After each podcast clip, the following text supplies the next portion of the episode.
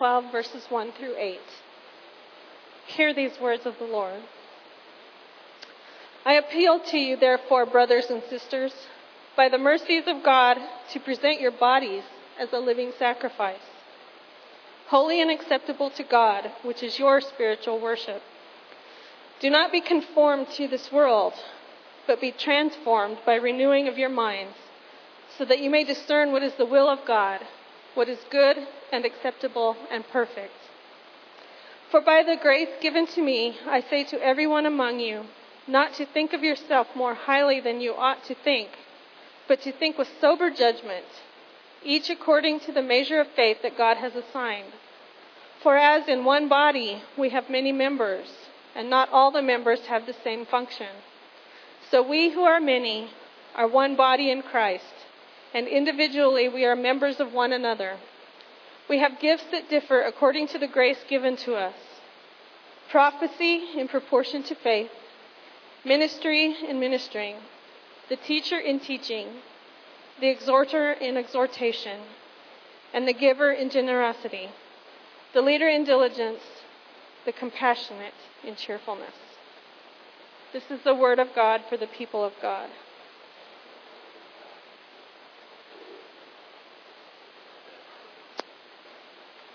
Let us pray. Let the words of my mouth and the meditations of our hearts be acceptable to you, O Lord, our rock and our redeemer. So how many of you think that you have a perfect body? Anybody? I don't think I do. Many is the day that I've wished for three extra inches along my spine and three fewer around my waist.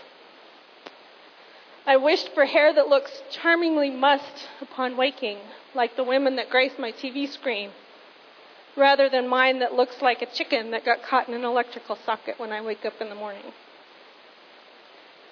I have surgical scars and messed up feet that prevent me from wearing most, most sandals. I'm definitely not the picture of the perfect human body. I think this is the norm for most of society. Most of us have some parts of our body that we wish were different. We think we're too heavy or too thin. We don't like the shape of our nose or the color of our teeth. Almost all of us can name at least one part that could be better. The body image imposed by the perfect ideal has driven a beauty industry that has become a major cash cow. In the United States alone, $12 billion was spent on plastic surgery and cosmetics procedures in 2013. In addition to those procedures, Americans additionally spent 2.75 billion on cosmetic dentistry and another 57 billion for cosmetic and skincare products every year. We as a nation spend over 7 or 70 billion dollars annually in pursuit of perfection. Yet when asked, who can answer what does the perfect body look like? And better yet, why does that image change? You see, in the women in Peter Paul Rubens' paintings in the 1600s were full figured and fleshy. By the 1950s, the penultimate pinup girl was five feet, five inches tall, and weighed 120 pounds, approximately 8% smaller than the average woman's weight. Today, the typical model is 5 feet 10 inches weighs and weighs 120 pounds while the typical woman is six inches shorter and 50 pounds heavier. A difference now of 28% in weight. Hairstyles and fashion change with the seasons. With these constantly changing standards, it's nearly impossible to keep up with what the world tells us we should look like. Yet we really don't have to worry about what the media is telling us. There is an alternative. We can listen to Paul when he says, Do not be conformed to this world, but be transformed by the renewing of your mind, so that you may discern what is the will of God, what is good and acceptable and perfect. Brothers and sisters, God does not look at us as the world looks at us. In God's eyes, each and every one of us is already wonderfully made. God doesn't care how many scars we have. It doesn't matter if we need to hit the gym, or if we are dressed in the most current style, or if our hair is brown or gray or even green. God has created each of us just the way we are supposed to be. We each have strengths and weaknesses and gifts and challenges that He has planned for us. Our outward appearance does not matter to our Heavenly Father. What does matter is how our insides are. It is the condition of our minds and our hearts that is important to God. When these are healthy and in tune with the heart and the mind of God, then we are made perfect. Our souls are cleansed when we use our imperfect bodies to become a living sacrifice that is holy and acceptable to God. This sacrifice can only be effective, though, when all members of the body come together as one unit, each with his or her own gifts to share with each other. Spiritually healthy minds and hearts require this unity, and we cannot have spiritual health and worship without it. Just as with the body, illness and discontent of the mind affects the health of the whole body.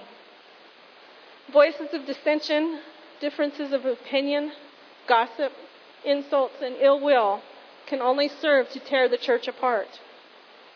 There is work to be done both inside and outside the walls of this building if we are to be a vibrant congregation in the mission to make disciples of all nations. To such an end, it is critical that we instill, instill good mental health practices. If necessary, we must get help for our collective mind, whatever form that help comes in. We must renew ourselves as a church so our mind is able to discern, approve, and accept God's perfect will for the Christian body and for this little vital organ that we call St. Luke. We must put our own selfish desires aside, embody our individual gifts, and value the gifts of others, each one being used for the benefit of the whole body of believers. It is only then that we will have a collective mind that is correct in its thinking. Heart health is just as critical to our spiritual well being as mental health is. Physical heart disease leads to one in every four deaths and hundreds of thousands of debilitating heart attacks annually. But as devastating as that is, spiritual heart disease is much worse. Spiritual heart disease is rampant in our society. We only have to turn on the news to hear it. We know of people who have such dis-ease in their heart that they are rude and hateful and have alienated all their friends and family. We have met those whose hearts have been broken by abusive relationships. Thousands are lost in searching for something they are unable to find. There are severed relationships, addictions, or violent outbursts almost everywhere we turn. This spiritual heart disease spills out into every part of our world. We even bring it into the church, and if it goes unchecked, it will eventually cause irreparable damage and cut off the lifeblood of the Christian heart. The good news for us, brothers and sisters, is that we have both a neurologist and a cardiologist who can fix the spiritual body. Jesus Christ alone can heal the broken spiritual heart and the ill spiritual mind. But Jesus can't do it without help. He needs people with healthy hearts and correct thinking minds to be his hands and his feet to the broken, diseased, and hurting world. The spiritual health of the church depends on it. He needs us to show love, support, mercy, and grace to his hurting people. He needs us to be in relationships with one another and with our community. Spiritual health cannot work without them. Before anyone lets us into the brokenness and messiness of their life, there must be a measure of trust. Before there is trust, there must be love. And before we can love others, we must have the love of Jesus abundantly stored in our hearts and flowing through our veins and out of our fingertips and out of our pores. We must be willing to reach out to others and meet them wherever they are and in whatever state their spiritual health is. Often, this will require us to step out of our comfort zone. It will always require us to lay aside our judgment, for we cannot love someone and condemn him or her at the same time. Relationships require us to stand in solidarity with one another under the cross of Jesus Christ, who died for the brokenness in all of us. And because we are all broken, we must therefore all also respect the other's abilities and swallow our pride in our own accomplishments. Paul, after all, warns us not to think of yourself more highly than you ought to think, but to think with sober judgment, each according to the measure of faith that God has assigned. When we come together as one with humility and faith, and with the love of Jesus flowing through our veins, we can do wonders for the spiritual, mental, and cardiac health of God's church. Our spiritual health depends on each person, each member of the body, and each of their gifts working together. The church is much more than the liturgy, the preaching, and the music that we see on Sunday morning. The church is Sunday school and Bible study. It's youth and young adult groups. Church requires finance committee meetings and writing newsletter articles. It even requires scrubbing the toilets and working on the building. There is a job to match every God given gift in every one of us. And they all must work together with one mind and one heart to succeed in the work God has called us to do. Friends, we all belong to each other, and we all belong to the one called Savior. We are the body of Christ in this broken and hurting world. And for the body to survive, we must be healthy in our spiritual minds and in our spiritual hearts. Each of us has something to give to ensure that health. Some of us will carry nourishment to the rest of the body. Some of us will send signals to the brain. All of us have some function that is necessary for the spiritual operation of the body. It takes us all working together with one mind and one direction under the guidance and grace of one Lord to fulfill the mission that is set before us.